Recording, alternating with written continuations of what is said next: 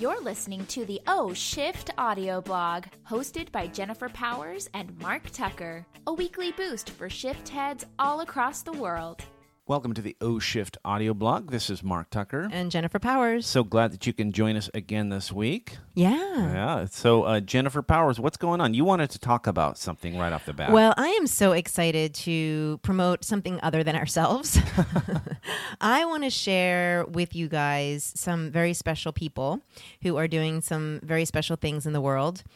They are Andrea Waltz and Rich Fenton. They are a beautiful married couple and um, business partners that promote the work that is found in the book Go for No. That is their book, Go for No. You can find out more at goforno.com.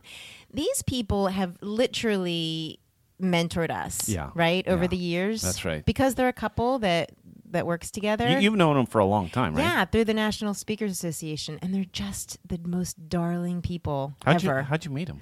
I think they gave a workshop or something, Yeah. and I fell in love immediately. At like a conference? yeah, at like a local chapter conference. Well, I know when I met you, you were you were already talking about them, and we like one of our first dates. Uh, we went out. Yeah, and remember we had sushi. Yeah, that's right, them? that's right, that's Yeah, right. That's right. Oh, they're just so fabulous, and because they're so sweet and generous, um, and they're very, very successful in Yeah. their own right. They have sold like a quarter of a million books. I don't. I don't think I'm exaggerating. I, I really do. Of Go for No. yeah, of Go for No. And they've spoken all over the world. So they're like kind of paying it forward for us. They're using their leverage and their audience to really help support the movement of O Shift.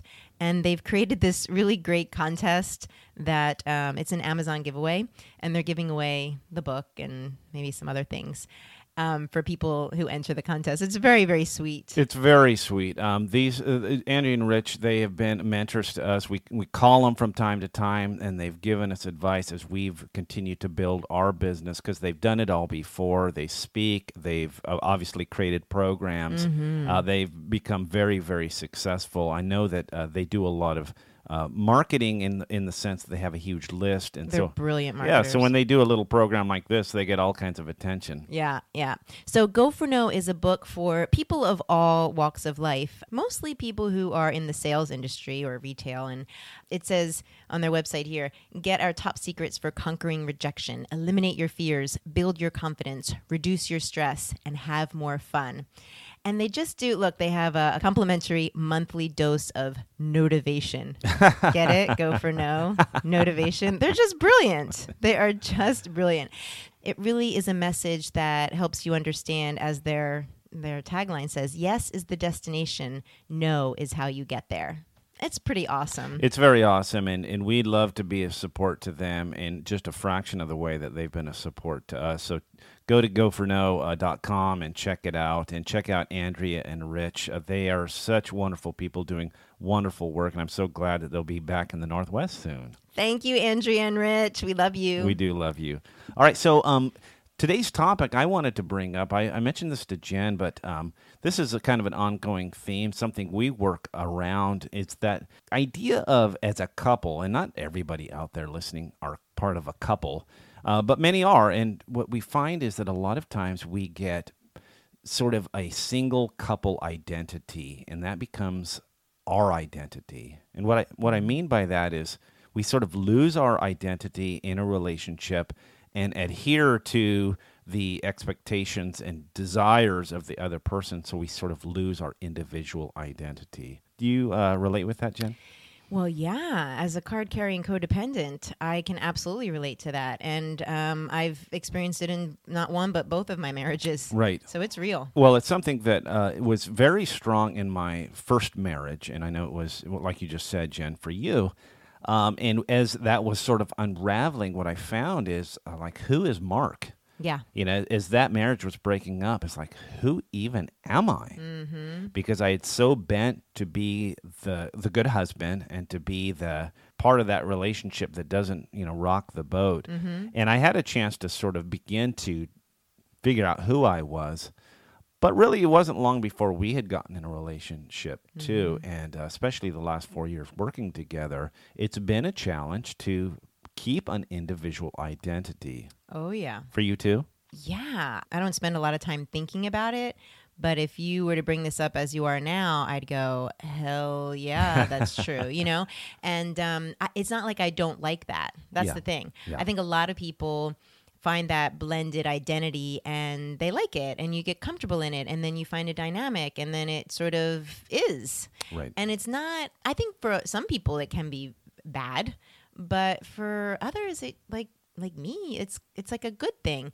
But is it? I, I think we've done a pretty good job, and, and time will tell. But uh, when we got into our relationship, you were so, I think, nervous about or losing your identity. You were pretty clear about things that you needed to keep happening. For one, traveling, for just one example. Mm-hmm. And I think there's been ways that we've been very successful at maintaining our individual identities. But there's, I think that it's always a challenge as well.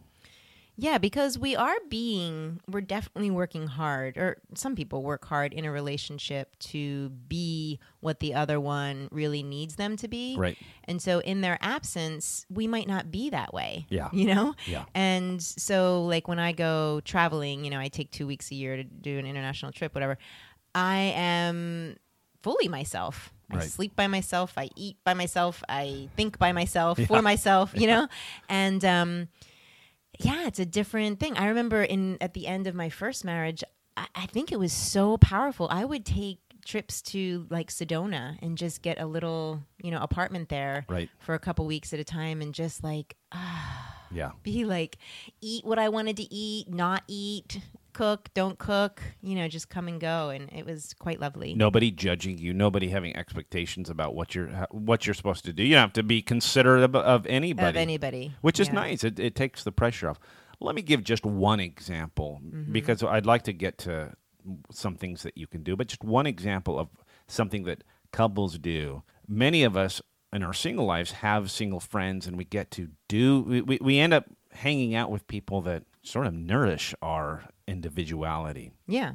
But a lot of us as couples, as we give up our individual friends and we become couple friends, and you go out with other couples and you come home and you sort of analyze. Oh yeah. You sort of have this analytical conversation of what went right and what went wrong that you would never have on your own. Mm-hmm. And it's hard for any other couple to sort of survive that breakdown, you know? Mm-hmm. And a lot of couples end up just spending nights in. It's comfortable on the couch. Let's just hang out. Let's not get together with anybody at all or very rarely. Yeah.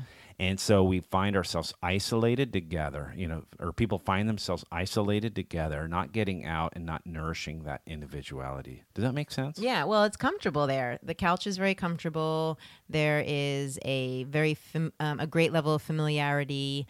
Um, there's a dynamic that's been set, so you know what to expect. And then you you go out with whoever, and they're not that way. I mean, like it's almost like you've trained your partner to be the way you know you want the other to be. And like, why would you go away from that? Right. You got it like you got it all wrapped up right Yeah. here. You know. Yeah.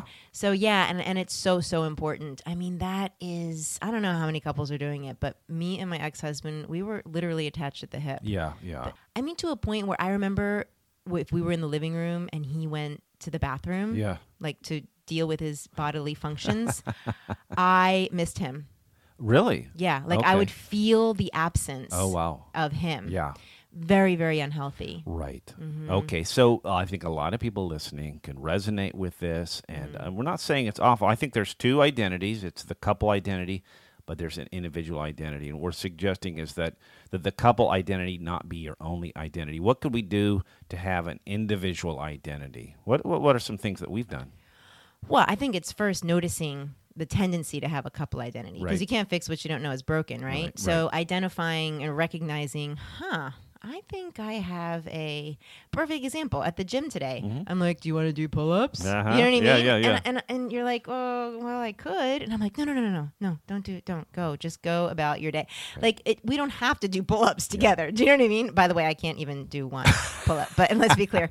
Um, so it's like recognizing that that is occurring i think is the first thing and then Yeah. being really kind to yourself in when you recognize it don't self flog over it it's no big but recognizing it first and then saying huh do i want to continue Yeah. on this path Right. of the, this dynamic of couple identity and sacri- continue to sacrifice my self identity Yeah.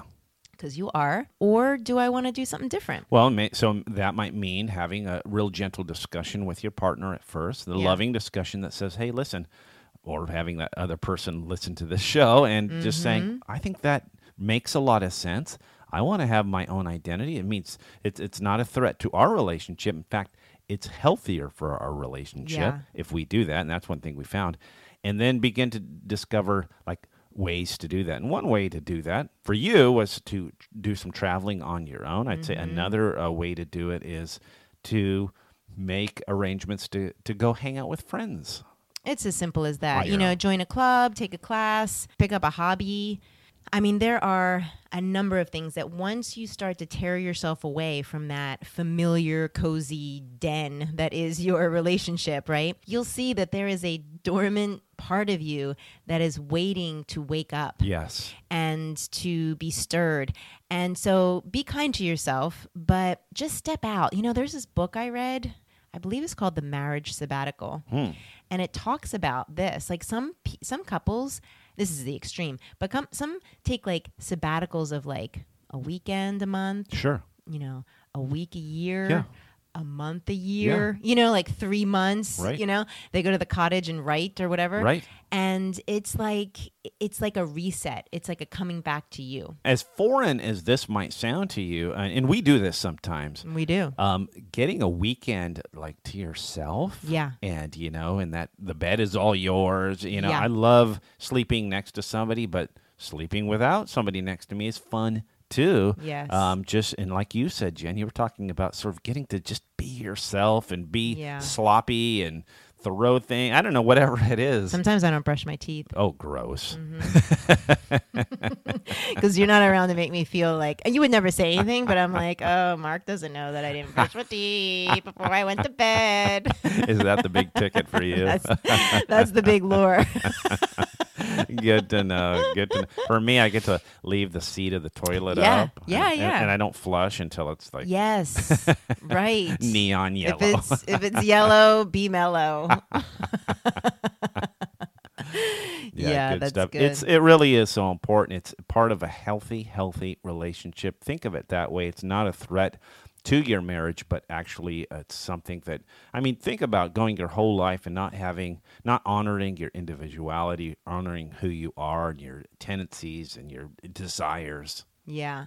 And don't do this without talking to your partner about it. You know what I mean? Like, Yeah. don't just listen to this or someone else or get this idea and say, yeah, I'm going to go be, you know, give him a heads up or her a heads up and say, here, here's what I'm thinking. Right. And here's why I want to do this because it'll strengthen who we are as a couple. Well, and, and don't make it like it's just some some idea that you're having based on some like disgruntledness. Go get one of the many books that have been written about this, or have them listen to this and say, you know, this really resonates for me. I want to have that healthy part of our relationship. Do you think we can try it? Like, what do you think? you might be surprised that your partner is all game. That's you right. know, because they don't may not even know that the dynamic is set, and then you mention it to them, it's like, oh my gosh, yes, Yeah. that sounds like a great idea. Excellent. Well, good stuff. I hope you liked it. I know that you do. Um, thank you so much for joining us again on this journey as we discover how to uh, have a happier, joyful life. All right, you guys, and in the meantime, love yourself.